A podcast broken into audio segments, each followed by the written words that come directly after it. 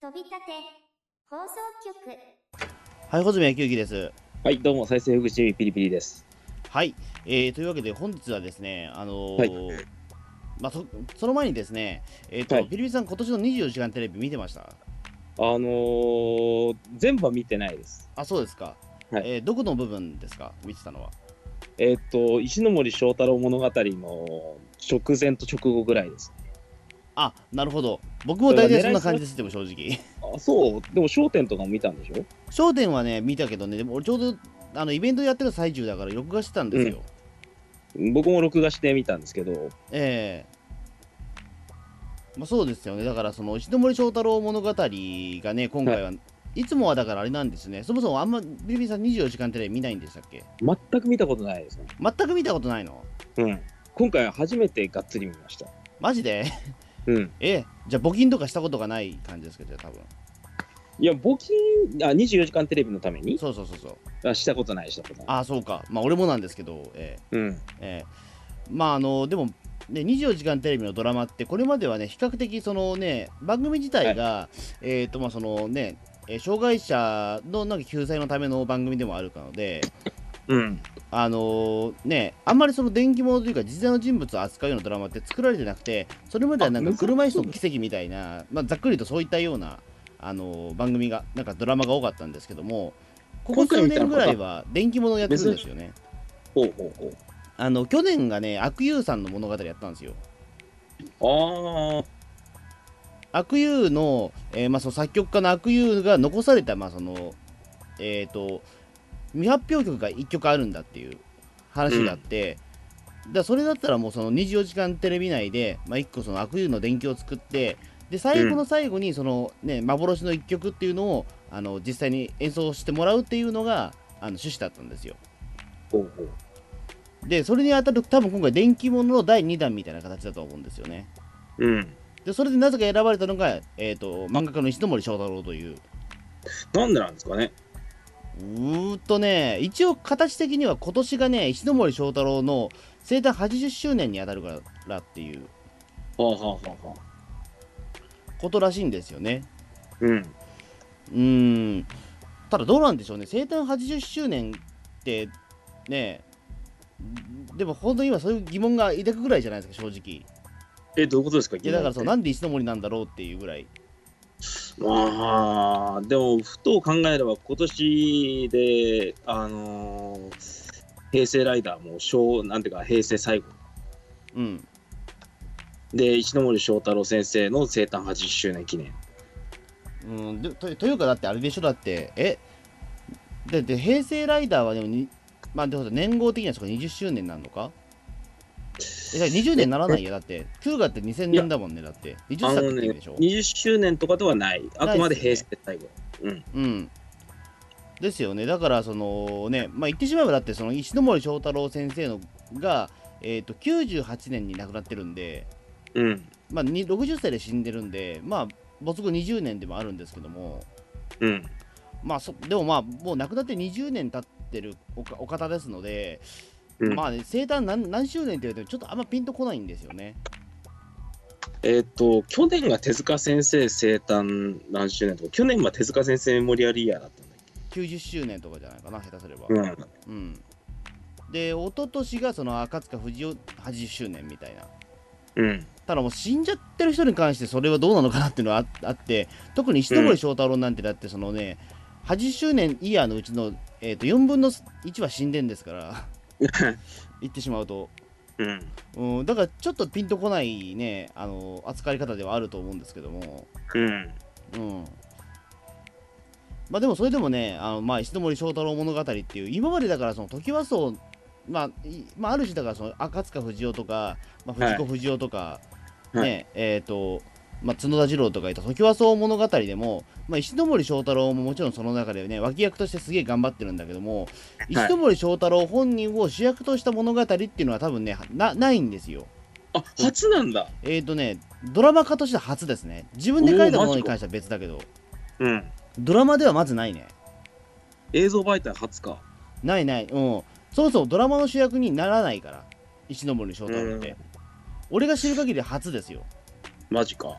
あの他は例えばほら藤子不二雄に関しては、まあ、A 先生がね、その漫画道っていう、ね。えー、と自分の自叙伝を、ね、うん漫画化したものがあるのし、それでまあ時はそうの話も出てくるから、まあ、それはもう作られるし、でうん NHK でもドラマ化されてるし、はいそれでいうと赤塚不二夫先生とかも何度も自分の、ね、自伝がドラマ化されてるんですよ。あ、赤塚先生のってそんな何度もやられてるんだ。そうそうそうそうあの特にここ最近は顕著だけども、えーとうん。昔でも、えーとね、あのこれでいいのだっていう赤塚不二夫のドラマもあったしあれ主演は誰だっけな、はあの NHK でもちょっとがっつりした。俺がまだ子供子供の頃だからうん。えっ、ー、とねあんあの時はだから90年代の前半とかにやってたんですよ。90年代前半、時はそうの青春よりも前か。そうですね「時はその青春」っていうねえーとまあ、映画もあったんだけどもあれも主役がね寺さんあの寺田博さんなんですよ。はい。うん。まあ、それはだから客観的に見て寺田博のが見見たら面白いからっていうところではあると思うんだけども、うん。うん、でも、寺さん主演っていうのはね、すごい珍しいですね。しかも寺さん役はもっくんこと元そうそうそう、妻さん。もええ。まあ、だからある種青春映画として作られたんだけどもあそうだ、うん。えっ、と赤塚不二夫のそのね NHK の昔のドラマはこれ堤大二郎ですね、ほええ。でその後銀河小説の、えー、とその漫画漫画道青春編ではあの、うん。ね我らが大好きな松田洋次ですよ、ええ。う。なるほど。ええ。あの仮面ライダー仮面ライダーアマゾンの正彦が成長したら赤塚不二夫になっちゃうっていう、えなるほど。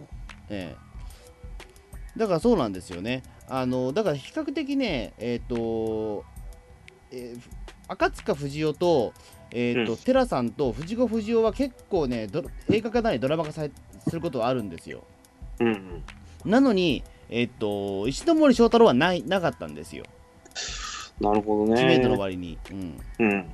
でこれなんでかっていうとんまあ言ってしまうと赤石ノ森章太郎って一番よくわかんないじゃないですか多分一番よくわかんない。だってわかんないじゃないですかだってあのーその赤塚不二夫に関しては、まあ、本人もはい。すげえテレビで出てたし、はい。ね、あのギャグの王様だっていうキャラ付けもあるじゃないですか。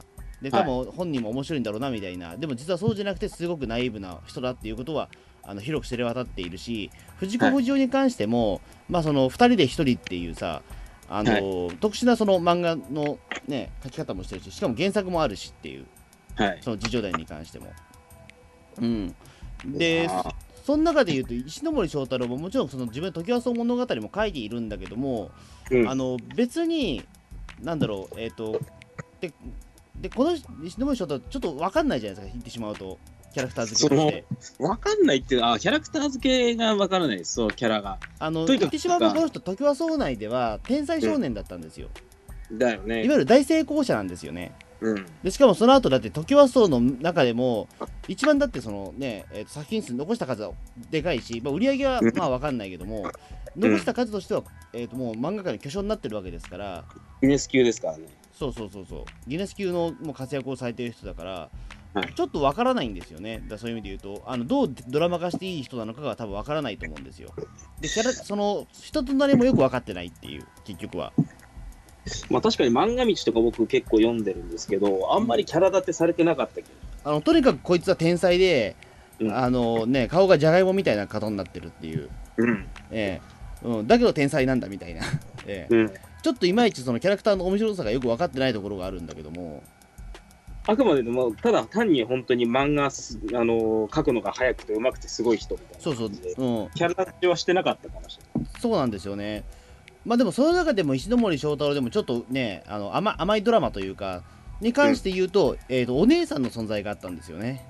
あれは漫画道でも描かれてますもんね。そうそうそうそう、うん、あのーだ時はそのヒロインとしてあのーねその一時期住んでいたのが石ノ森章太郎のお姉さんだったんですよね、でもそのお姉さんですごく病弱でうん。あのーまあ途中でまあ、まあ、これはもうドラマでも描かれるんですけども死んじゃうんだけども、うん。あのー病弱だったことで、うん。まあそれはだから一応ね他のそのねえー藤子不二雄でも書かれる藤子不二雄の漫画道でも書かれるんだけどもただやっぱりね、石ノ森章太郎側がどう思ってたっていうことが実はあんまり残ってないんですよね。あ、そうなの？あの多分自分結構大ショックだったんであのうん。もちろんだからそれはもう自分のね、えっと自叙伝には書いてあるんだけども意外とそこはねスルーしてることが多いんですよあ、そうなんだ。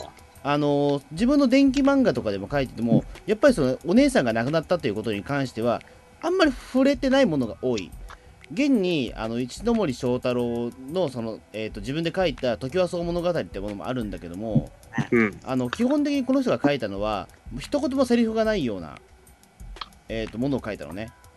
え、純みたいな書き方ってこと？そうですね。だからひたすらなんかそのねえっ、といろんこういうことがありましたっていうことを絵に絵にもうたくさんもう散りばめて表現するっていう方法で。だからお姉さんが。が亡くなったっていうカットワンカットしかなかったんですよ。ええでね石森章太郎先生も別にそんなテレビにね直接出てくる人ではないからお姉さんの話とかあんましなかったんですよ。うん。だから第三者しかそのお姉さんの話っていうことはあのきちんと描いてなかったんですようん。うん。ということで言うと、今回のその石森章太郎ドラマって、まあ、何をやるのかなと思ったら、まあ、そうお姉さんの話しかないわけですよ。うん。うん。だからね、あ、じゃあ、これはじゃあ、僕、その石森章太郎物語やりますよっていう話を聞いたときに、あ、じゃあもう、うんお姉さんの話はやるんだなとは、もう思ったんで、結構楽しみにしてたんですよ。はい。うん。で、それでまあ放送されて、えーまあ、あの、まあ、ちょっとリアルタイムでは見れなかったんだけどね、今日、跳躍ちゃんと見れたので、えーはい。あのちょっとその感想言ってこうかなと思ったんですけども、はい。えーどうどうでした？あのですね、えーお姉さんのあたりとかはそんな違和感なかったですけど、お姉さん死んじゃってから、うん。あの、サイボーグ009を生み出したりとか、えー特に これはどうなんだろうと思ったのは、仮面ライダーを生み出すあたりのエピソードです。うん。もう、僕は、あのーなんだろうな、どちらかというと、平山プロデューサーサイドとかに立って描かれた仮面ライダーを作った男たちとか、そういう漫画とかも見たりしてるから、うん。期日と違いまくるな、みたいな。ああ。そうですね。まあまあまあ、ドラマだから、しかもだってこれってね、石森章太郎が一応、えっと、高校生の頃から、だって、仮面ライダーの頃だと40代ぐらいでしょ、多分だから。もうちょっといかないか、そんないかないか。30代中盤ぐらいの話まで、ね、だって一気に15年ぐらい駆け駆け抜けてるわけでしょ、2時間で。うん。うん。だまあある程度はまあしょうがないかなと思うんだけども、確かにね、うん、違和感がすごいところはあるんですよね。うん。うん。だから、あれってだから、えっ、と、その仮面ライダーに関しては、その誕生の瞬間って、うん。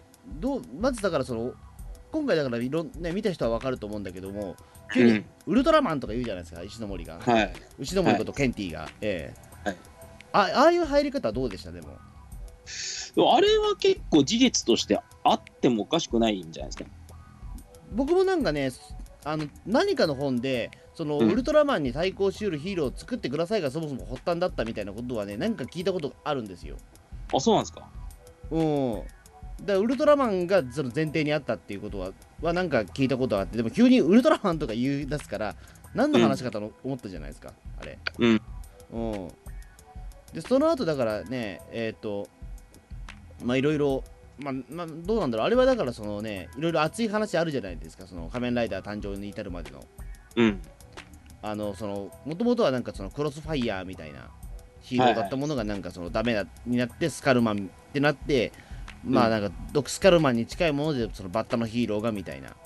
うん。うん。でも大体あれって史実通りな気がするんだけどどどこが違います結構私立と違うんですよ。どうなんだろう？何が史あれは実か分かんないんだ俺。うん。あのースカルマンとかは最初平山プロデューサーとかがもうあの原稿っていうかアイデアを持ち帰った時はこれはいけるみたいな感じだったけれどもうんでも東映の上層部とかあの毎日放送の上層部からちょっとお年寄りから見て骸骨っていうのはちょっと演技が非常に良くないんですよ。役員サイドから。そうかそうか。そういう話ああったような気がするね。うん。で平山プロデューサーも石森先生もノリノリだったのにダメになっちゃってねがっくり来てたところで、多分ね、ひえーっと、スカルマンの前にまずクロスファイヤーがあって、クロスファイヤー、スカルマン、仮面ライダーってうん。バッタ、こういう時系列だったと思あそうかう。うん。だクロスファイヤーは今回だってオミットされてましたもんねオミットされてなかったのすっげえワンシーンで終わってたの。あそうかいやななんかデザインだけは書いてたんだっけでもそうそうそうそう。うんでもそうだねスカルマンに関してはいやこれはみたいな感じででしたよねなんか、うん。ね平平山徹プロデューサー的な人が2人いるんだよね、プロデューサー的な人が、なんと。だあれ誰ですかね？あれ、誰なんですかね？ていうかまあ平山徹っぽくないけど2人とも言ってしまうと。うん。うん。痩せ型の人で。うん。誰だろあれはもうモチーフになる人物、全くいないんじゃないですかね。うですかね。うん。うーん。ゲゲの女房だったらあれは誰だっけ？誰がやってたっけ？平山徹的なキャラクターゲゲゲの女房で平山徹的なキャラクター、俺、あゲゲゲの女房。えっとわ渡辺良徳があれか。いいたのか確かその時は。ほうほう。確かそれはね記憶あるんゲゲゲの女房には渡辺良徳が出てくるんだ。そうそうその悪魔くんを作るためのキャラクターとして確か。うん。うん。っていうのは確かあったと思うんで、うん。その後だっただったから多分出なかったかな平山徹は。うんであれはだから多分本当にあくまでも東映の人っていうようなうん。立ち位置なんでしょうね。うん。うん、だからどうなんでしょうね。えーっとうんだから結構だからその仮面ライダー部分に関しては正直あんまドラマないですよねでもあれって。まあ、ドラマないっていうか、もう、なんていうか、事実と全然違うですあの、でこれは仮面ライダーなんですみたいな感じで石森先生が熱いキャラクターになっちゃってるし。あれどうなの実際は。熱いキャラクターではないんですか？ああいう風に喋る人ではないのかな？石森先生。違うでしょ、絶対。どういうどういうテンションでさ俺仮面ライダーが作られたのかよくわかんないんだけど石森章太郎先生が。だからその風の力だっつったところでまあそれはわかるんですよ、うん。ただなんかそのねなんかお姉さんの死とちょっと絡めちゃってることでちょっとおかしくなっちゃってたんだけどまあ、これが物語全体のテーマだったからね。それとなんていうか、時系列も大きく引き伸ばして、仮面ライダーも引っ掛けちゃったから、もう、完全創作話みたいなものが、後半は繰り広げられていくわけですけど。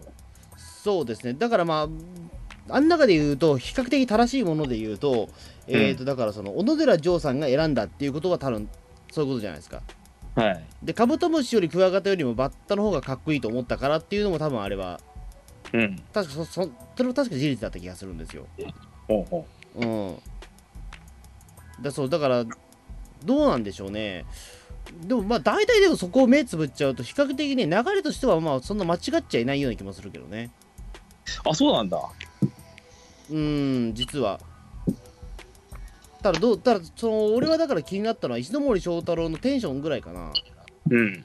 うんそんなだからなんかそのねえっ、と東映の人がうん。えー、とそのやってきて、じゃあ石森先生、じゃあなんかそのアイディア出してくださいよって言って、それでうん石森翔太が出したアイディアでみんなが、いや、し東映の人が、うんうんうんとか言ってるのはちょっとあれかなと思って、うん。そういう多分テンションじゃないんだろうなと思ったんですよ。どちらかというと石石森翔太郎先生、それパッパ書いて、うんあ。のそれで東映の人が、あ、じゃあこれもうちょっと上の人見せてみ見せてみますねっつって、あ、ダメでした、次お願いしますみたいな感じで。うん。でそれで一人でなんか例えばねえっ、とその部屋にこもってなんか無理言っちゃってくれてんなみたいな風に言いながら書いてて割とその苦渋の表情をなんかみんなするような感じじゃないと思ったんですよ。うん。うんでどちらかというとそんなにだってそのキャラクターに対して、まあ、愛着がないってことはないんだろうけども比較的クールな人だと思ってたんで、うん。そそのね風の力でねすげえ強いんですよみたいな熱弁する人ではないと思ってたんで僕もそうだと思います。うんだそこぐらいがちょっと気になっちゃったぐらいかな。うん。うん。だからまあ、まあ、しょうがないんでしょうけど、でもあれが実際そのね、まあ、だからこのパート、このだから石森章太郎物語って、まあ、いくつかパート分かれるじゃないですか。まあ、状況編。上京する前と、まあ、えっ、と、上京して、まあ、その時は総編と、うん。まあ、その仮面ライダー編みたいな。うん。うん。で、まあ、だ大体でもこのドラマって、まあ、そのね、ずっと主軸が、まあ、そのお姉さんだったりとかするわけで、うん。で、そのお姉さんが亡くなった後が、その仮面ライダー編だったりとかするから、ちょっとそこでね、軸が一個は、大きな軸がなくなっちゃってるから、まあ、すごいね、時系列飛んでくんですよね。そうこうしているうちに僕にも家族がいいみたいな感じで。うん、いや、そうこうしてるうちになんて俺の家族に失礼かなみたいなことを言い出したりとか、うんうん、まあ、それは失礼だよっていう。うん。ええいやだから結局あれなんですよ、そのセリフで分かる通り、石森章太郎って大してドラマないんですよ。言っちゃしゃうと。マジか。うん。唯一あるのがやっぱお姉さんだけだったってことなんですよ、これ。ああやって捏造するしかないんですかね、石森先生をドラマにするには。いや、捏造、いや、捏造はあれですよ、別にまあ、あれとして、あの、とにかく天才の中でも、やっぱりそういっね、天才少年だって言われた、天才漫画家だって言われた中でも、やっぱそういった、うんね、お姉さんっていうね、一つの壁があったっていうことは、事実なわけだから、俺、そこにフューチャーしてくれたこと、非常に良かったと思うんですよ、今回。うん、あんまりそこって描かれてなかったんですよ。その、ね、漫画道とかでも、まあ、愛し、ね、知りそべし頃にでも、どちらかというと、だからそのさ、えっ、と、石森章太郎の姉が亡くなったシーンも描かれていたんだけども、あの、どちらかというと、藤子 A 先生の自分のね、そのお姉さんが死んだことによって、藤子不二雄への自分の思いが爆発しちゃってたから、うん、あの、い弟であるい石森の考え方っていうのが全然出てなかったんですよ。あーあのどちらかというと、わお姉さん亡くなって悲しいな、悲しいなっつって、わもう仕事が手がつかねえやっていうのが藤子 A だったんで、うん、で石森石森はあの気丈に振る舞ってるけど、部屋でお一人大泣きしてるっていう、うん、ある種、してばかっこいいキャラクターだったんだけども、ただね、多分実際のイメージがそんな感じだったと思うから、あんまりそのキャラクター付けとかされてないんですよ。とにかく天才っていうだけで終わってるっていう。うん。確かにな、石森章太郎がね、なんかああいう病院で、あの、なんていうか、精神的に不安定になっちゃうようなシーンとか、そういうのは漫画道ないですからね。あれだからね、ちょっとね、びっくりしたんですよね。うん。あのーね、あ、病室間違えましたっていう風に、その、現実を受け入れられないで。うん。あのシーンは、えっ、とね、ドラマオリジナルなのかな？もしかすると出典、もしかしたら俺がちょっと把握できてないところで出典があるのかもしれないけども、でもあのシーンは良かったんですよ。その、うん言い当てって言えば、それまで天才少年だっていう風に言われていた石森が唯一そのね、人間っぽさを出したとこなんですよ。うん。うん。だあそこぐらいですね。だから、その人間っぽさがあったっていうのは。うん。基本的にはそう石森章太郎って、まあ、漫画が好きっていうこともあるんだけども、ただなんでうん漫画が好きなんだっていうことに関しては、ちょっとわからないじゃないですか。そうね。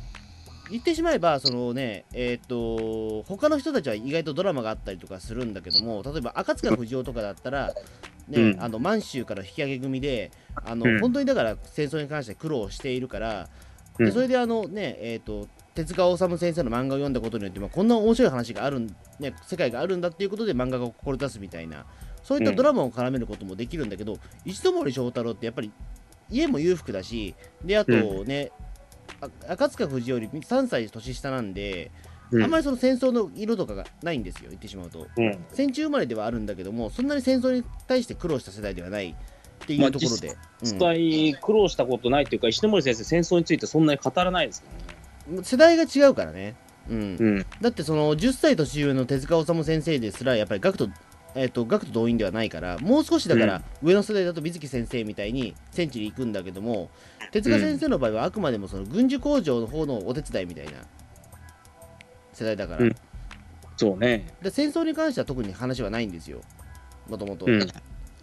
うん。だからねちょっとだからわ分からないところが多いんですよね漫画に関しても、石ノ森先生も手塚先生の作品を読んですごいやっぱり衝撃を受けて、うん。漫画じゃっていうふうになったらしいってことは、うん。本人が書いた漫画であったり、そうなんですよ。あと漫画見ただそれがねなんでかっていうことに関しては、あんまりね、明確な形でなかったんですよね。そうなんですよね。うん、でも今回は、でもちょっと面白かったのは、あの石森章太郎先生が、まあそのね、いろんなことに興味持ってたっていう、うん。ね、なんか柔道やってみたりとか、書道やってみたりみたいな、うん。で映画を見見てて、でもその中でやっぱり一番興味があったのが漫画だったっていう、うん。うん、あの展開はいいなと思ったんですよ。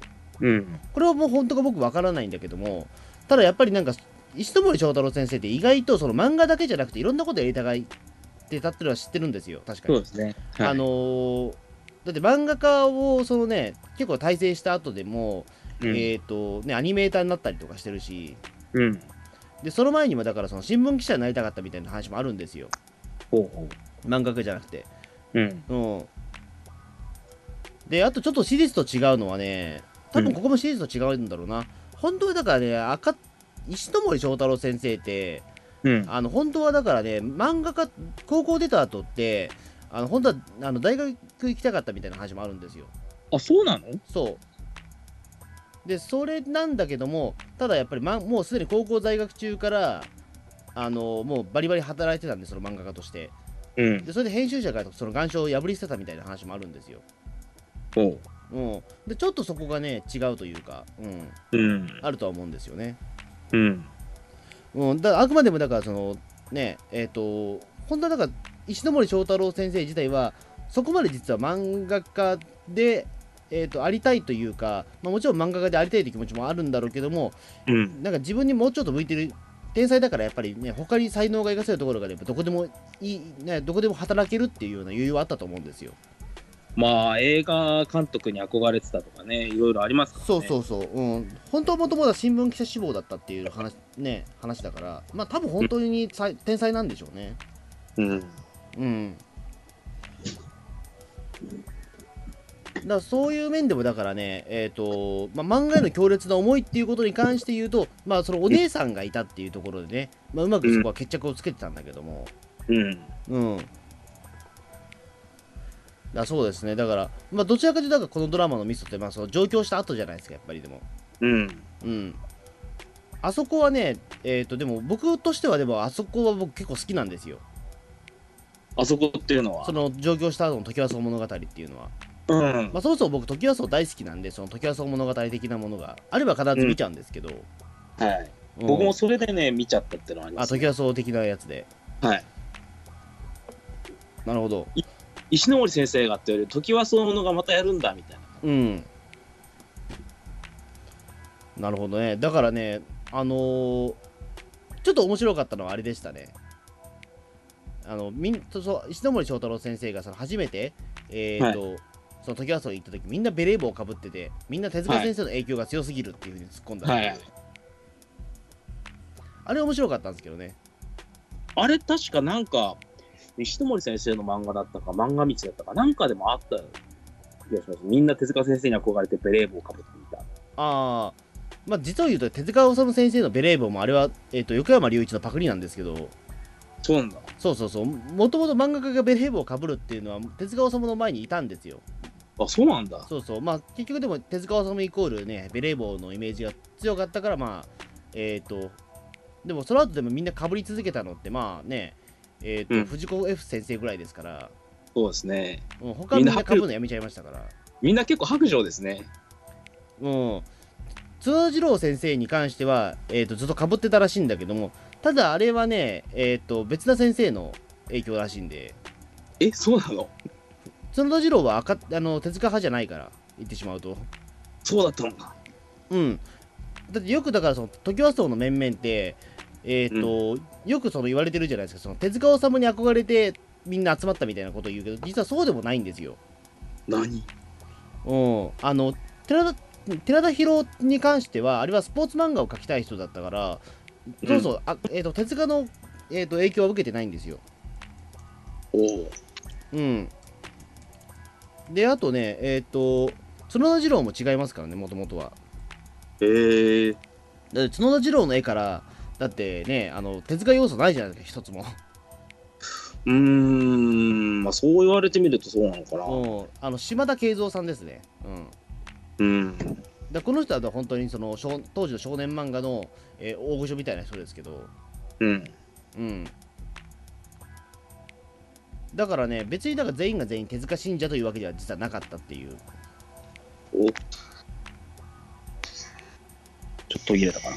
うんだからねななんていうんですかねえーっ、とまあ全員が全員まあデレーボかぶってたっていうのはまあ面白いんですけどもそう思うと、うん。うん。あとはだからねああのシーンはねでも再現されてよかったわ。え、あの赤塚不二夫とそのねえーっ、とまあ石森章太郎がすごく仲がいいっていうのはまあ一応あるんですけどもあの不審だからそのねえーっ、と最後まで最後までちゃんとコンビとしてやってくれてたのがひちょっと個人的には嬉しかったですね。あれは結構史実に近い感じですかね。うん、だってほぼほぼだってあれはもう、えっ、と、一ノ森章太郎が、まあ、と、まあ、その、赤塚不二夫って、ほぼほぼだから、時はそうの中では、結構もうコンビみたいな感じだったらしいんで、うん。うん。あのーで、ずっとその赤塚不二夫がアシスタントしてたっていう、うん。うん。この時の赤塚不二夫ってい、そのね、えっ、と、一番時はそうの中では売れるのが遅かったんで、あの、うんいろんなところのアシスタントが言ってるんですよ。そうみたいですね。うん。一番遅かったんだ。一番遅いんですよ、実を言うと。えー、苦労したんだよ、赤塚先生も。うん。だからその、なかなか逆漫画を書かせてくれなかったっていう。だからその、ドラマにもあった通り、最初は少女漫画家だったから、うん。うん。で、ね、えっ、と、その一ノ森章太郎の手伝いをやりつつ、あえっ、と、横山メステルの手伝いにも行ったりとかうん。してるから、でも、唯一誘われなかったのは、あのてえーと手塚治虫先生だっていう。唯一誘われなかった。あの手塚治虫先生のアシスタントは一度もやったことがないんだって。えー。まあでもちょっと作風が違うからね、多分。うん、でも絵うまいのにね。いや絵はうまいんだけども、うん。ただやっぱりね、そうじゃなかったんでしょうね。うん。やっぱりちょっとい赤塚不二夫の絵ってや、どちらかというと、やっぱりね、まあ、この前にも話した、このラジオでも話したけども、うん、やっぱりだから、その、横山光輝の絵を手伝ってから横山光輝風になってるんで、うん。もう多分手伝えなかったと思うんですよ。うん。だからそれはでも赤塚不二夫の本でも、あのそれだけはちょっと心残りなんだよなみたいな話はしてて、うん。うん、俺だけちょっと手塚先生の手伝いはしてないんだよねみたいな。えー、でも赤塚不二夫が一番売れるのが遅かったっていう感じなんだね。うん、もう早々になんていうか漫画家を諦めてる的な印象がある鈴木真一さんとかはどうなんですか？ああ、でもあの人はあの人でまたちょっと別系統ですよね。やっぱりですけど。うん、漫画家諦めたわけではなくて、でうん鈴木真一はだってさアニメーターの道へ方向転換したっていう感じだから。うん。うん。だどうだからね、まあ言ってしまうとだからあれなんですよね、えーっと、その辞めた時期、その時競争から離れた時期っていうこともちょっと重要になってくるんだけども、うん。あのね、えーっと、まずだからその石森章太郎がその上京して時競争に行った日っていうことは、あれじゃないですか、えーっともうすでになんかその漫画少年がね、終わるんですよみたいな話してたじゃないですか。はいはいはい。あれもね、ちょっとね、実は時期が違うんですよ。ああ、そうなんだ。あそこら辺も時系列が創作されてるんです。あのもともとその石森章太郎先生は、えー、とその時和荘に入る前に別なとこいたんですよ。え別なとこっていうのはアパートっていうか。アパートにそう住んでたんですよ。うん。で、時和荘に入るまで1年ぐらい多分ね、時間あるんですよ。で、その時はだから、その時もすでに赤塚不二夫と仲良かったんで、そのね、生まれて初めてどっかだっけな、なんか、小岩とかどっかその辺りで、えっ、と、石森章太郎先生が一人暮らしをしてたら、だそのなんかね、ひ今までだからずっと両親と暮らしていたし、あの勝手がわからないんで、うん。食中毒を起こしちゃったらしいんですよ。石森先生が？石森章太郎先生がそのアパートの中で。で、なんか腐ったサラダを食って、あの食中毒を起こしてもう死にかかってるところを、えっ、と、赤塚先生が助けたっていう話もあって、へえ。ええで、それでなんか衛生管理とかを全部赤塚不二夫がややりやりながら、で、それでのは、えっ、と、時和荘の方で2部屋空いたんで、じゃあ、あの赤塚さん、石森さんどうですかっていうことで上京してきたっていうのが本当らしいんですよ。へえ。あ、違う、それで。で時和荘引っ越してきたっていうのが本当らしい。うんうん。うん。で本当はだからそのね、えー、と石森章太郎が、えー、と越してすぐ、ねえー漫画少年終わるんですよって話じゃないんですよ。へえ。うん、そうだったのか。でもね、あそこ、でも石森章太郎が越してきたあたりで、実は一番、いえー、時和荘に人がいた頃ではあるんですよ。うん。だからあの、今回、だからちょっとだけ出してきた森安直哉っていうね、はいはい。うん、あの世間的には全くいあの有名ではない人なんだけども、代表作が思い浮かばない。だまあ、しょうがない、だって、あのほとんど、あの人はだって言言ってしまえば、時和荘の中でも唯唯一売れなかった人というか、漫画家を廃業したしちゃった人でしたから、ええ。森夏直哉って、あのだからそ、時和荘、まあ、漫画家になりたかったんだけど、漫画家漫画だけで食ってくるのはダメだった人だったんですよ。うん。だからその貸本時代が終わったらもうすでにもう土木作業員とかになっちゃってた人でだけど、うん。最後まで漫画への思いは捨てきれずあの、うん。故郷の岡山でその同時に出したりとかっていうことで細々とやってた人ではあるんですよ。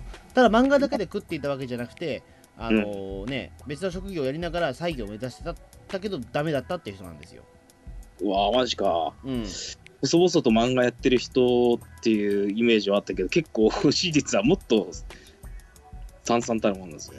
まあ言ってしまえばだからね、うん、もうすでにだってその漫画だけじゃ俺食えないっていうことに関しては、えっ、ともう、時はそう出た後からもうそんな感じだったらしいんで、実際、森保直哉さんのウィキペディアとかの紹介だと、あの、寺さん、寺田博から新漫画党を除名されたりとか、あ、そうそうそうそう、うん。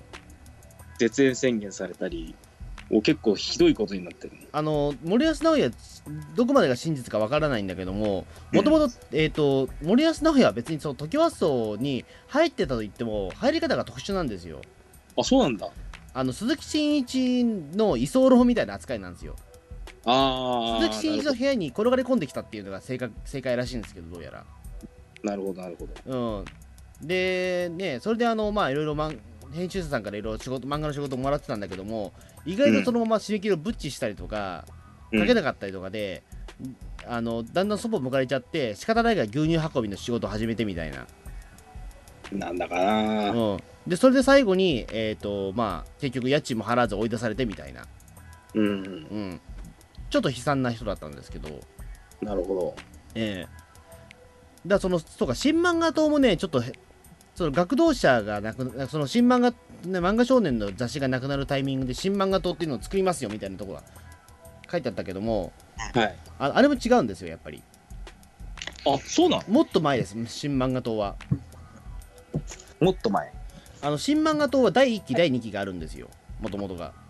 へえ。第1期っていうのは、その寺田博を中心に、えっ、と、その赤塚、あと赤塚じゃない、えっ、と、藤子不二雄と、うん。あと永田竹丸とか、知らない。知らない？あとも森保直哉もいたけど。あとねえっ、と山根青鬼赤鬼とか。誰だ、これ？マジか。ええ。山根青鬼有名なんだけどね。知らない。あの、えー名探偵影マンは。知らない知らない、うん。はい。まあ、世代的にそうか。うん。まあ一応だからそういったメンバーがいたんだけどもまあ後に抜けちゃってあのでもともと赤塚不二夫と石森章太郎はその石森章太郎がまあ作っていたその牧場一滴は一応だからそのドラマには出てきたけども、実はその母体団体っていうのが、えー、と東日本漫画研究会だったんですよそんなのがあったんだ。そうで東日本漫画研究会のもともとメンバーなんですよ赤塚と石森っていうのはうーん。うん。まあ、石森章太郎が代表やってたんで、で、それで基本、だから考えようによっては、東日本漫画研究会が新漫画党に合併されたみたいな感じですね。なるほど。うん。で、しかも新漫画党に関しても別にその、時和荘にいた人だけじゃないから、うん。うん。いろんなところがね、えっ、と、まあ、その、ね、時和荘に住んでない人も普通に、あの、書いてたりとかしてたから、うん新漫画党自体はまたね、別個のグループとしてあるんですよ。うーん。だからそこはね、ちょっとね、はしょりすぎたかなっていう気はあったんだけども、まあまあいいやとは思ったけど、まあ、約2時間だからね。そこをやっていくともうね、キリがないし、うん。うん。だからまあ、そこはもうしょうがないかなと思って、まあ、いね、多分全員が全員揃うシーンってないないんで、その、えっ、と、いその時はそうメンバー、フルメンバーが揃うシーンって多分ね、なないんで、実は言うとシリーズでも。みんな入って離れて、入って離れたっていうのを繰り返しているから、うんその一度に返すってことがまずないんですよ。なるほど。うん。あれじゃあ、あのー劇中でも写真撮るシーンありましたし、実際にも写真残ってますけど、あれはどういうことなんですか？あ、あれはね、あれは、えっ、とね、ギリギリそのね、えっ、と、ギリギリ、えっ、と、あれはでもそのまんまですよ、でも。でも多分ね、そのまま来て、来てすぐみんなで写真撮ろうってわやったわけじゃないないとは思うんですよ。うん。あれ一日で済ませてるじゃないですか、その、結構めちゃくちゃだったのは、あのね、漫画少年終わります、新漫画と作ります、写真撮ろうっていう展開じゃないですか。うん。でも多分ね、そうじゃないと思うんですよ。うん。あの写真いつ撮られたかわかんないんだけども、おそらく新漫画との相棒が何かだと思うんですよ。うん。うん、多分あん中ではまだ、そのね、時和荘住んでない人も、全員時和荘の住民ではないけども、うん。うん、多分ああいう展開じゃないと思うんですけどね。うん。うん。だから、まあ、あれはあれでまあ、いいいいんじゃないですか？うん。うん。うん、でもその後のだからね、えっ、と、時和荘的な物語としては、まあ、俺的には全然でも良かったと思うけど、はい。うんまあと、時はそうではないんですけど、うんお石ノ森先生ゆかりのキャスティングってことで、うん梅沢富美男さんがキャスティングされてるらしいんですけど、梅沢富美男さんって生前、生前っていうか、その石ノ森先生の生前に、石ノ森先生と梅沢富美男さんって親交が深かったらしいんですけど、そんなこと聞いた試しあります、ああるある。ある、うん。あ、マジで？これ有名なんだ。俺初めて知ったいやなんかここ最近の、ね、梅沢富美男さんがだからテレビ、ね、バラエティ番組すごく出始めた頃になんか言ってたんだけど、うん。ねね俺の恩人は石森章太郎だからみたいなことはよく言ってましたよでも。あ、マジか。うん。あのもともとだからその梅沢富美男がその女型のなんか芝居を始めたのはなんか、石森章太郎のあの助言があったからみたいなことはよく最近言ってますよよく。ええ。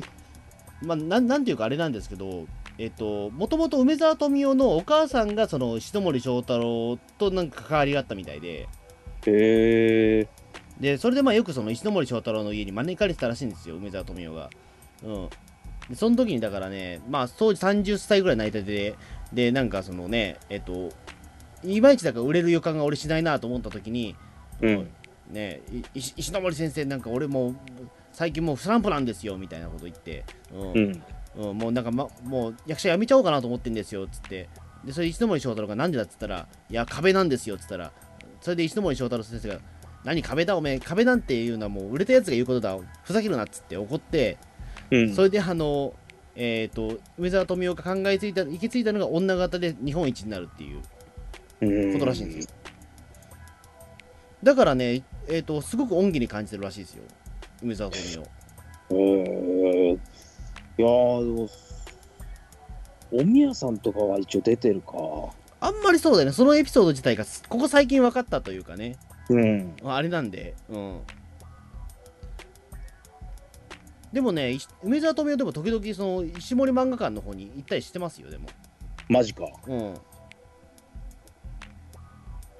まあでも今回だからその、いね、梅沢富美男だからまあゆかりの人物、まあゆかりのその俳優ということで、まあそのね、えっと、いまあお姉さんの最後見とる医者役やってましたけど、うん。うん。まあああいう役はいいんじゃないですかね。うん。うん。うん。ね、そこでだって急にさ、梅沢富美男がだからね、手塚治虫や役やるわけにはいかないじゃないですか。それはダメですね。うん 絶対違うじゃないですか。うん。らあとはだからね、まあ、イケメン時競争自体はいいんですよ、別に。まあ、なんだかんだでよく見ると、もともとみんなイケメンなんだよね。えどうだろういや、結構イケメンですよ、みんな。若い頃だ。誰え、どうですかね？あ赤塚不二夫。赤塚不二夫はいいよ。赤塚不二夫はイケメンだっていうのはもう中知の事実じゃないですか。うん。うん。赤塚不二夫はイケメンなんですよ。もともとが。うんでも赤塚不二夫ぐらいじゃない？あとは、藤子 F 不二夫。藤子 F 不二夫はまあまあまあよく見たらイケメンですよ、でも。うん。まあでも、あとまあ、テラさんもちょっと見ればイケメンだけど、その3人だけじゃないですか。うん。他はダメじゃん、言ってしまうと。他はどうやってもイケメンじゃないよ。うん。うん。そのだって、で、時競争のメンバーだって10人ぐらいいて、うち3人がまあそこそこイケメンっていうぐらいの評価で、全員イケメンにはならないでしょう、だって。うん。うん。だからそういう面面で言うとみんなイケメン化しちゃってるはイケメン化しちゃってるんですけど、うん。でも意外とそんなに違和感はなかったというか、うん。うん、まあ言ってしまえばだってそのね、えっと石森章太郎なんて一番だってキャラクターわかんないから、うん。うん、そこでまあ別にね、えっと中島健人を使ったところでそんなに違和感はないというか、うん。うん、であとほらずっと出ずっぱりな石の、ね、赤塚はもともとイケメンなわけだから別にね、うん、はい。イケメン使ってもいいわけですよ、うん。うん、っていうところで言うと別にそんなに実は違和違和感はないキャスティングだったんですけどね、うん。うん、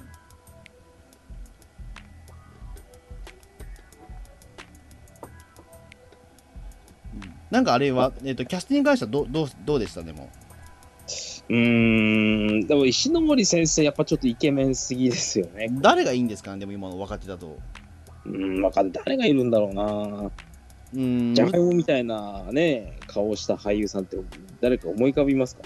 言ってしまえばだからあのね周りからい、ね、イケメンと思われちゃいけないわけじゃないですか、うん。まあ、そしたらまあね実の息子さんがいるだろうって話になっちゃうんだけど、うん。うん、でももう年齢的にあれだからっていう、うん。ええところで言うとねまあ、下手したらだからもうあんまりイケメン扱いされないっていうところは例えば誰だろうな浜田岳とかそういうことになっちゃうのかもしれないんだけどうーん。でもちょっと違うじゃないですかやっぱり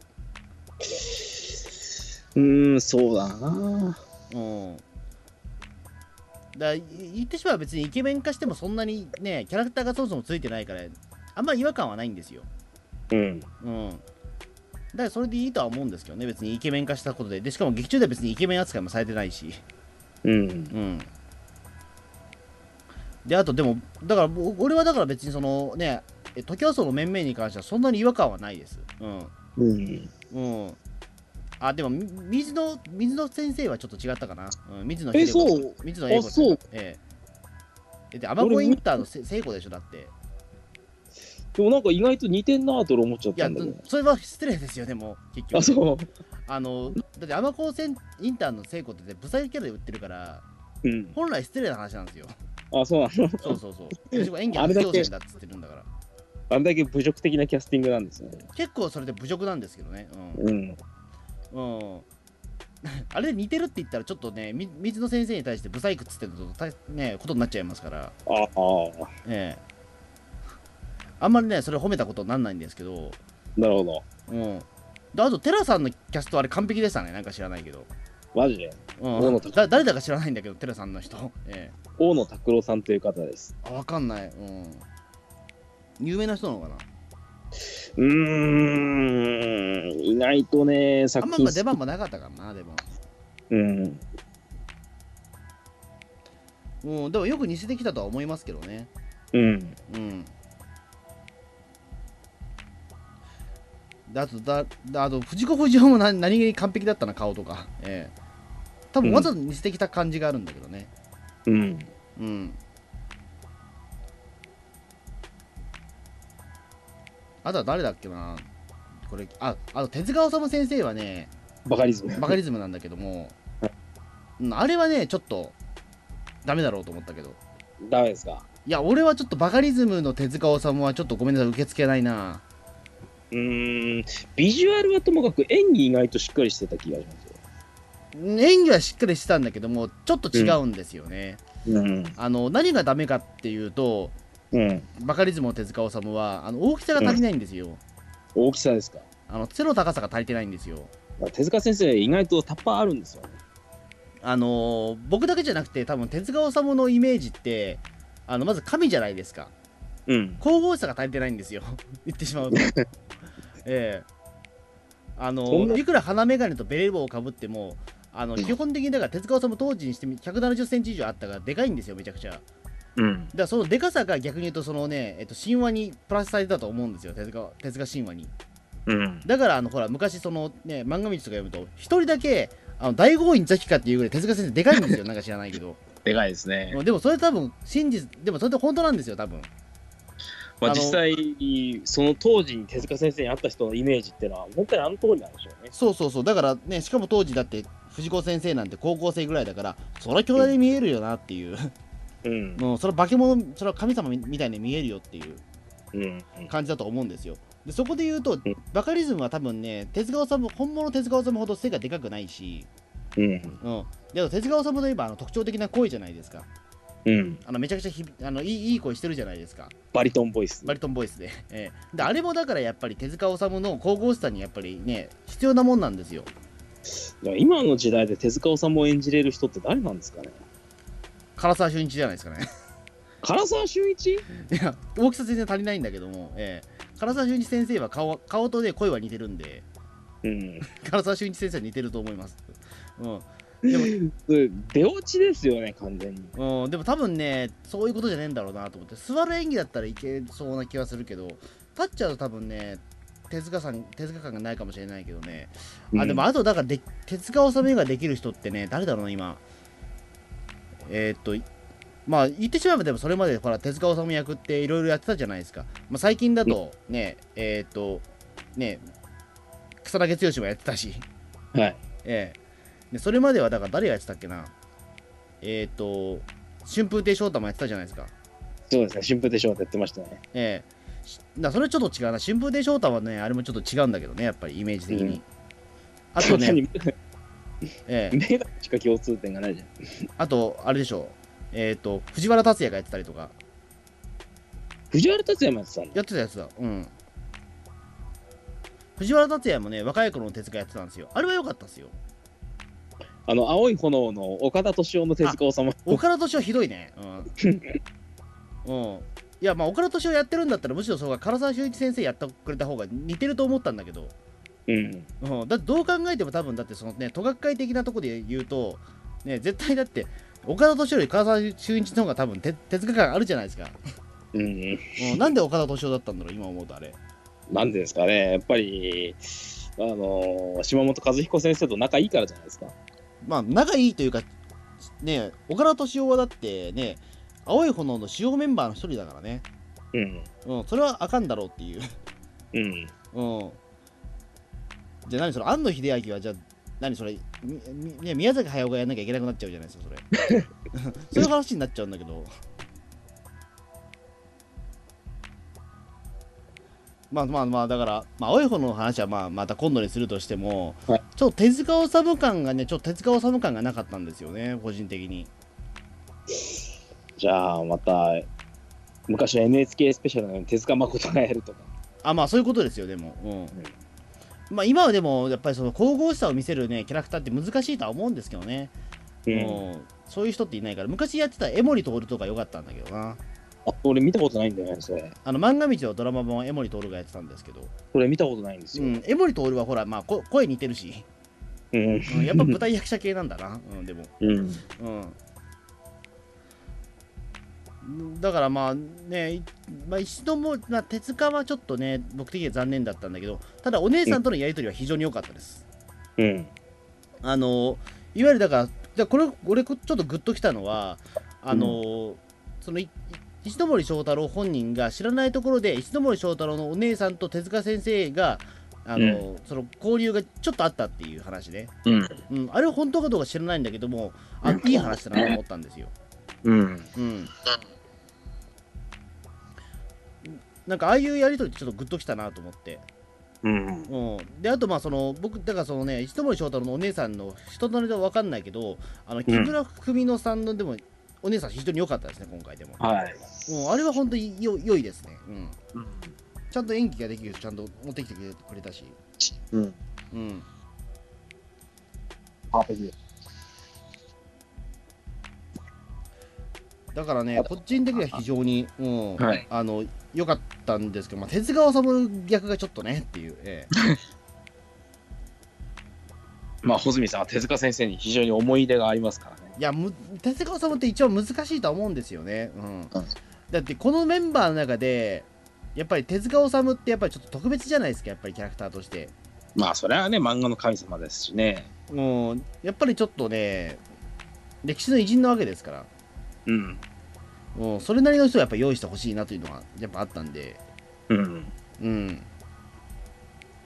いやそれこそかねあのねシークレットで出てたそのねあの唐沢俊明がやってくれてもよかったですよ。唐沢俊明？ええ。まあ、負担にこなしたと思いますけど、やったら。うん。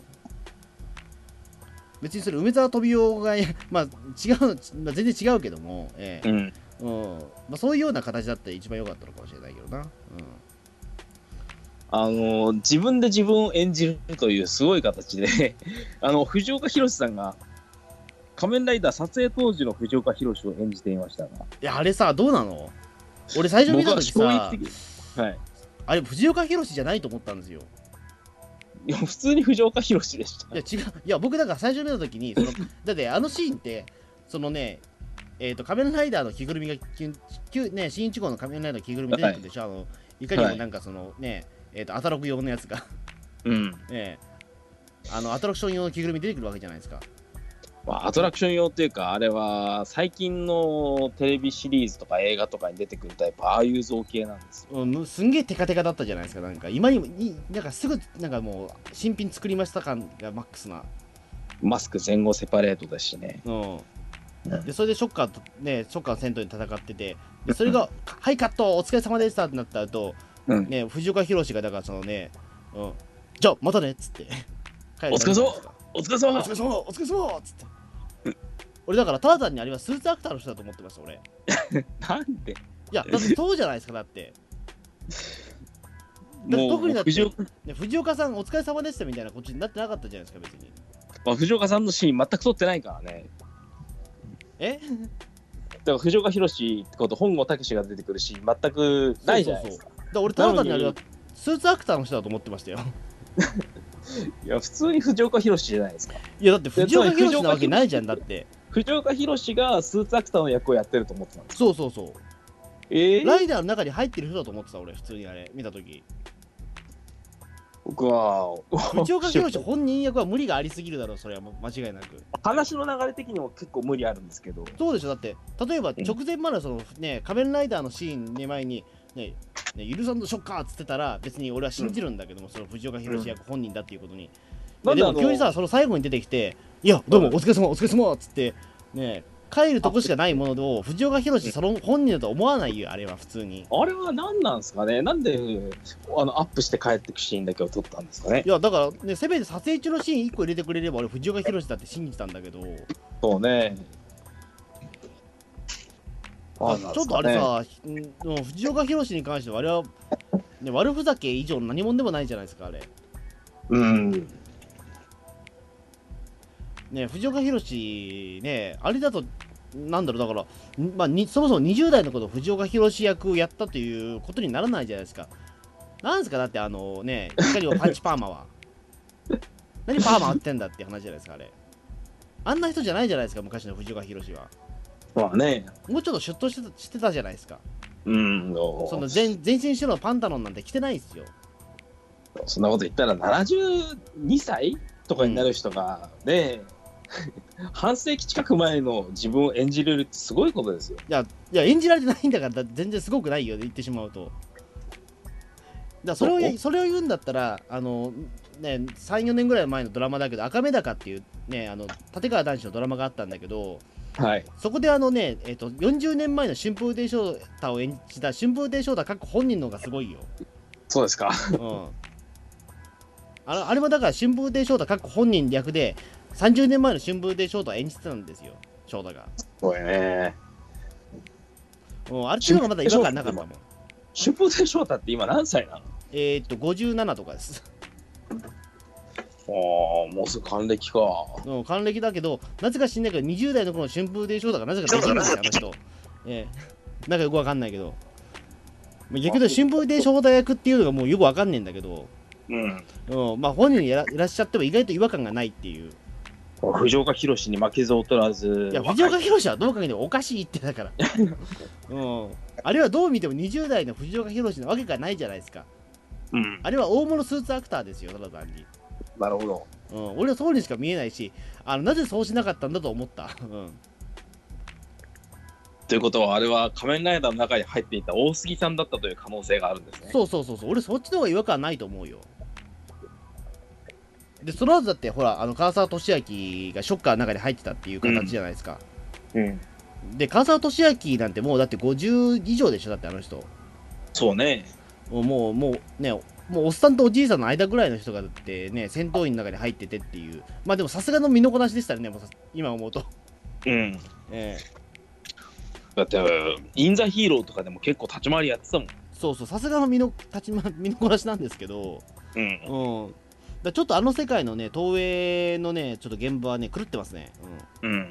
うん、あんなね、70代の人をね、20歳の役にキャスティングしたりとか、50代の、ね、人をね、あの、それ立石にね、呼んでてしまったりとかね、うん。えーあんまりあの世界良くないんですけど、たださ、最後の最後で、まあ、その唐沢俊明がさ、まあ、そのショッカーの戦闘員で、うん。あのそのね、小野寺女王とか、ね、になんか、ああいう風になんか、なんか最後のオチを持ってったってよくわかんないんですけど、うん。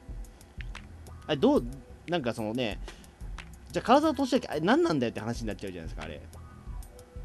うん。いわゆるだから唐沢俊明のショッカーが言いたいことっていうのは、あのーななんだろう、だからその俺はショッカーだ、悪いんだぞっつって、それでね、えっ、と、うんそしたらまあその小野寺女王が、えっ、と、なんだっけ、えっ、と、いや、ショッカーは逆に言うと、それでも自分の正義を戦ってるから、なんか、あの、なんか応援したくなっちゃうみたいなことを言って、なんか、いなんか変な感じで終わるじゃないですか、言ってしまうと。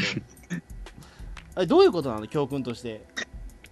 ちょっとあれは俺もよく分かんなかった。うん、ただ単に唐沢寿明がすごくなんかちゃんとした大人だっていうこと以外わからないんですよ、うん。うん、いい息子さんだ。い何が言いたいんだよって思ってい息子さんだ。つまり、いいお父さんってことですね。あそうそうそうそう、うんまあ、一応だからそのね伏線としてその石森章太郎はなんか自分が忙しいからあんまりいいお父さんできてないんじゃないかみたいなうん。含みはあるんだけど、うん。まあそれは描かれない描かれてるわけじゃないんですよ別にうん。うんだって大大したエピソードないんだからそもそもがっていううん。うんで別にだって石森章太郎自体もいいお父さんだっていう評価が別に後年あるわけでもなんでもないしうん言っちゃうとなんかそこねわかんねえんだよなと思ってただ単に最後は唐沢寿明がなんか一人なんか、ね、歌舞伎の見栄を張ってるかのような印象しかないんだよねうん。うんそこだけちょっとさあのもう怪ドラマだなと思ってこれは だから仮面ライダーの撮影が終わった後の あのカオスぶりはとんでもないじゃないですかこれ言ってしまうと、うん。うん、ただのカオスドラマじゃないですかうん。うん、でその後最後の最後であのそのねえっ、と それからもう怒涛のごとく終わってくんだけども、ナレーションそのえ山寺宏一さんのナレーションであの僕はうん。60までは、であの漫画を描きまして、まあ、つまり死ぬってことなんだけどもうん。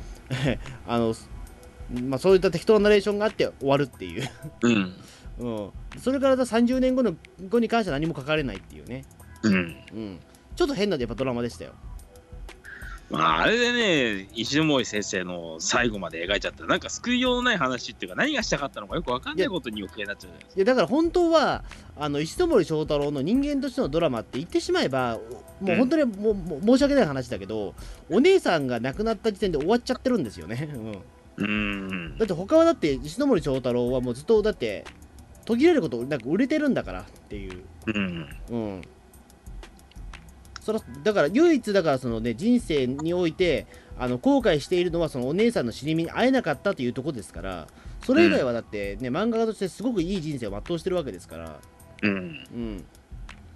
うん、あとあれはあれはよかったなその赤塚不二夫とその石森章太郎の関係性であのお姉さんが亡くなった後そのまあ昇進旅行に出かける、まあ、あれも実はちょっと違うんだけどもうん。前後はただあれのやり方は良かったです、うん、やっぱりお姉さんの死を忘れれられずっていうことは、うんうんで、帰ってきてさ、日本にたどり着いたら解決ありまおみたいな格好で帰ってくる。うん、そうそうそうそう あれは多分スタッフの遊びのような気がするな。あれは遊びっぽいですね、うん、うん。であと、まあ、サイボーグ009もその時点で構想があるみたいな話をしたけど、まあ、それもちょっと実は時期がずれるんですよねあ、そうなんだ。まあ、そもそもそのお姉さんが亡くなった昇進旅行から世界旅行に行くまでって、えーとうん1年か2年ぐらいあるんですよあ、そんな開くんだ。そんなすぐじゃないんですよ別にだねその間にだからちょっとアニメーターにも挑戦してみてみたいなこともあったらしいんですけど本当は、うん。うんスタジオゼロとかね。スタジオゼロもうちょっと実はトキワ荘が終わった後なんですけどねあれ、その前にもあるんだ、アニメーション。その前、はその石森しょ違う違う手塚先生が、えーうん孫悟空のアニメを東映でやるっていう時にうん。あのなんかあれだっけ、えー手塚治虫先生がその多忙すぎちゃってそのあんまり孫悟空のことができないっていう時に昇進あの召喚されたのが石森章太郎と月岡貞夫っていうやつ、うんはいはいはいはいはい。うん、だから僕の代わりとして頑張ってねって言って石森章太郎をを東映に置いてきたっていう瞳悟空として月岡貞夫と。そうそうそう。でねで石森章太郎はいややっぱちょっと違うなと思って、まあ、漫画に戻ったんだけど月岡貞夫はあのそのまま居座るっていう東映に、うん。話があったりとかそういうことはあるんですけど。ありましたね。うん。だからねもうちょっとだからそこ言うともうもうちょっと詰め込み詰め込み詰め込みでやって、うん。うん。やったんだけどまあまあうまく時はその部分良かったんじゃないですかねうん。総評としては別にまあもちろん突っ込みどころはたくさんあるんだけどもうん。もうでも本当にそう思うとライダー編が意味がわからなすぎるっていううん。もうなあそこまで苦労して作ったものがなんで70代のおじいちゃんが主演のもんなんだよっていうことは本当にしちゃうので本当藤岡弘はもう勘弁してくれなんですよ出すべきじゃなかったと。あれは全あれはもうお遊び以上何もんでもないじゃないですかもお疲れ様。お疲れ様。ううんだ言ってしまうだから石森章太郎のドラマはもう後半戦はあんまりもう大してドラマがないよって言ってるのと変わんなくなっちゃうんであれやっちゃうとね。へえ。うん、だ だから川沢俊明にもわけわかんないことを言わせるしかなかったわけですよ。うん。うん、まあでも全体的には良かったです、でも、えーこのドラマは。ちゃんとね、あの、時はそうで、あの、流しで風呂っていうかね、うん、体洗ってるシーンとか、あれは初実写化だと思います、確か。ええうん。そうですね。だからまあね、うん、まあ良かったんじゃないですか。まあ、まあ、特にだからそのね、24時間テレビ的なものではなないんだろうけども、うん。うん。ね、その前にもね、実はその24時間テレビがちょっと、えっ、と、なんかその石森章太郎物語が始まる直前でポケビが復活したりとか、なかなかカオスだったんですけど、今思うと。あ、そうなんだ。うん。あの、急にポケビ復活したんですよ。なんかポケビ歌ってたな。ポカットビスケッツ。うん。で、ね、歌っちょ。でちょっと面白かったのはそのポケットビスケッツが急に復活して、ね、結構大トピックなんですけどポケットビスケッツの復活って言ってしまうてしまうと、だって特に何も予告もなかったから急にバーンって復活してきて、ね、千秋も当時と変わらない歌声を披露して、えーうんであんまりねあのもう全盛期かのようなねあのポケビを見せてくれたんですけど、まあ、そのためによって、あの多分ドラマの時間が結構キツキツになっちゃったみたいでもともとね、えっ、とね、ごご8月25日土曜日の夜9時頃放送みたいな、結構まあいつ放送するか分かんないよう的な手を取ってたんだけども、結構ギリギリまで粘っちゃったみたいで、うん。それまでは羽生結弦のなんかそのね、こともやってたし、ポケビのこともあったから、もう多分ね、石の森ドラマが始まる頃って9時半ぐらいになってたと思うんですよ。あ、マジか。で、それでほら、あの結構もうい、もうも大急ぎで、そのねう、集まってる中島健人とか含めて、そのキャストの人とか、木村文乃とか集まってて、一言ずつコメントをもらうところが、木村文乃のが喋ってる途中で、あの、ぶつ切りになっちゃったんですよ。あ、そうなんだ。そうそうそうそう。うん、なんか家族の恋愛がブスってやって、石森章太郎物語バーンって出ちゃった感じで、まるで放送事故です。ちょっと放送事故が発生してたんですよね。おいおいと思って、うん、もうポケベ復活に時間が取りすぎだよっていう。っていうか、なんだよ、この時間帯はっていう。ええ結構カオスなことになってたんです。うんですね。まあ、おそらくだから次もに何の24時間テレビもこういった電気物を続けるとは思うんですけど、うん。次何がしたいですかね？ええあれだろうな、冬石ノ森章太郎ってきて。悪友石森章太郎って流れもよくわかんねえんですけど、次誰だろうな。なんだろうね。まあ意外とタイムリーなところで言うと、さくらももことかやっちゃうんですかね。うーん、あと大和の西崎さんとか。いや、それはちょっとね、うん、ね大和の西崎さんは、えっ、と、多分深夜にやった方がいいですね。うん、あの9時になってしかも泣けるような描写ないと思うから別にそんなに最後はだからあれでしょ？あのえっ、とその大和から落ちてあの俺の人生これでよかったんだみたいなブクブクブクブクって進んでいくところで終わるっていう、最悪なドラマですね。うん、全然何も良くないですねでしかもだって多分ねその時のだって西崎さんって確か車椅子状態でうんえっ、と、そのね、えっ、と、スキューバダイビングやってるんで、一番多分ね、24時間テレビ的に合ってないんですよ。だから、車椅子でスキューバダイビングって絶対おかしいと思うんだよ。もうその頃、下半身動かなかったらしいけど、それもなんか、ダイビングやりたいってことで、連れてったら事故になっちゃったっていう。僕は西崎さんは暗殺されたんじゃないかと思うんでいや、すけど。それはもう分かんないですよ。ねなんとも言えないですけど、まあでもそういったちょっとす、ね、まあ、言ってしまえばダイビング中の事故なんで、うん。うん。あんまりね、多分ちょっと使いづらいと思うんじゃさすがに。うん西、崎ドラマはおそらく。じゃあ、あえて、そうだな。生きてる人ってことで、ゆで卵物語とか。ゆで卵物語これ結構か。うん。はい。結構熱い青春物が描けそうじゃないですか。まあ、熱そうですね、確かに言われてみれば。その、だから、い言ってしまえば、だから、その、筋肉マン2世が終わった後、え、じゃあ、筋肉マン2世までに、その、まあ、一回ちょっと、漫画業界的にちょっと一回終わった人みたいな扱いをされて、えー、と 2, 世の後もう一回またちょっとスタンプがあって今ウェブ連載で復活したみたいなはい。そう、そういう物語を描くんですか？なっちゃうのかな？いやわかんないけどでもゆで卵物語ってどうすりゃいいんだろうな 二人の出会いから。でもこれもでも結局ゆで卵物語も天才すぎちゃうからあんまり盛り上がんないかもしれないですねでも盛り上がんない。じゃあ石森章太と同じで若い頃に降りちゃったからじゃあ、もっと苦節っていうか、いろいろ苦労してる人の方がいいんですかね？うん、苦労してたりとか、うん、なんかやっぱり家族とのなんか絆みたいなものがあった方がいいかもしれないですね。うーん、誰がいるだろうな。うん。まあだからさくらももことか、まあ今だからちょっとそういったね、えっ、と乳がんで早く亡くなっちゃったみたいなところもあるけど、うん。でもまあね、でも日テレだからな、あんまりちょっと難しいかもしれないけど、うん。でも日テレで石森章太郎っていうのも結構センセーショナルな。あまあ確かにそれはね、うん、意外だったけど、やっぱどっちかというと、ん今のご時世だとテレビ朝日の人じゃないですか？うん。そうですね、だからまあ、あれ、仮面ライダーがバンバン出てくるっていうのはちょっとびっくりしたんですけども、うん。うん。あれかな、まあ、無難なところで多分、桂歌丸とかやんだろうけど、桂歌丸。ありそうだな。うん。まあ、一応、桂歌丸の素材がたくさんあるわけですからね、ええうん。来年やりそうな気がする。うん。やりそうだな。でも、桂歌丸のね、話は時々ね、ドラマ化になったりとかするんだけど、うん。うん。あ、生前にも、なんかドラマやってたの？やってるやってる。うん。あ、やってるんだ。やってますよ。だもしくはだからあれかな、えっ、と、あとこれやってほしいな、できれば、あの、もうこれは多分24時間テレビしかできないと思うんだけども、はい。あのジャニー北川ですよ。よービッグだ。もうこれ多分ね、24時間テレビしか逆にできないと思うんですよ、やると。ジャニー北川物語。ジャニー北川物語はちょっとや見見たいっすよ、俺、普通に。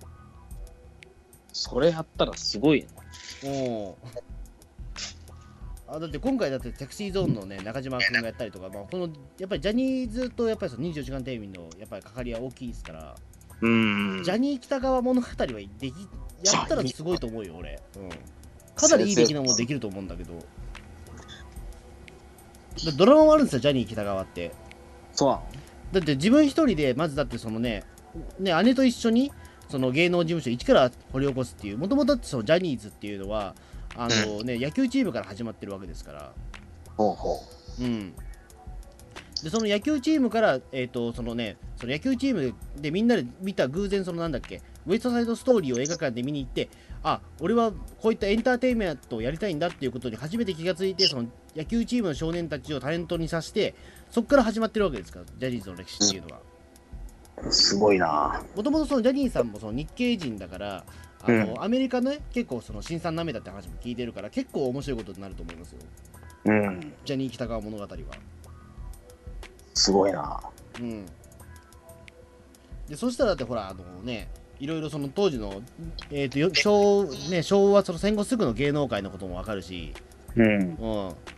あの、結構いい案だと思うんですよ。なるほど。ジャニー北川物語。うん。ジャニー北川か、あの、堺正明のどっちかですね、やるとしたら。うん。うん。坂井正明。堺正いや堺正明もそうですから。うん、堺正明も多分ドラマ化したら面白いと思います。うん。なるほど。まあそんな感じですかね。ええはいまあでもど、まあ、まあ悪くはなかったです。石の森物語、別にそんなに。はい。僕としては比較的好きなドラマでした。えまあね、なんか、全然史実と違う、特に仮面ライダーの誕生パートナーって史実と違うものをめっちゃ見せつけられてるので、なんか感動してしまうという、すごい変な感覚を味わったドラマですよ。えうん。そうですね。あ、あと俺、今気づいたんですけど、うんそうか、石ノ森章太郎のお姉さんは誕生日の前日に亡くなってるのか。うん。これ確かね、石ノ森章太郎は自分の60歳の誕生日の3日後に亡くなってるんですよ。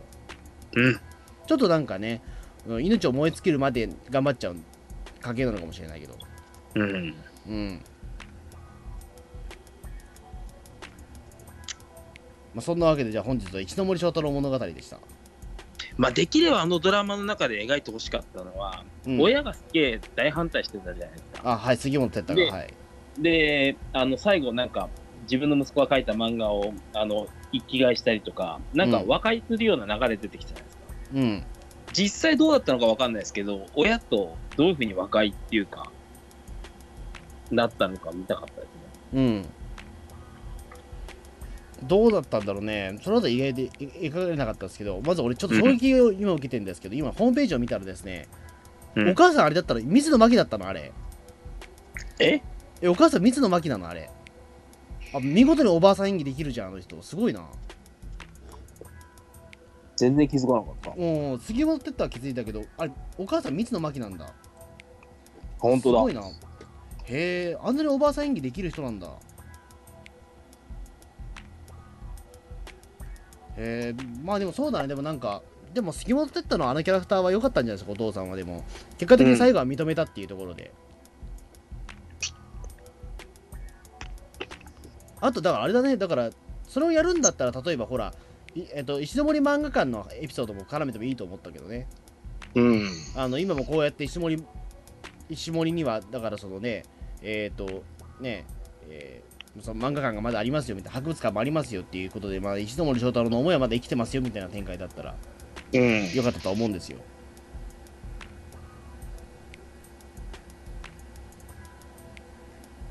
まあそんな感じで本日は石森章太郎物語でした。はい。はい、はい、じゃあどうもありがとうございました。はい。次回の24時間テレビは一体誰が特集されるか楽しみですね。そうですね。うんまあ次回こそはだからね手塚治虫かもしれないけどですかうん、まあ、バカリズム物語でもいいっすよ。生きてるけど。え バカリズム物語？ええどうもありがとうございました。どうもありがとうございました。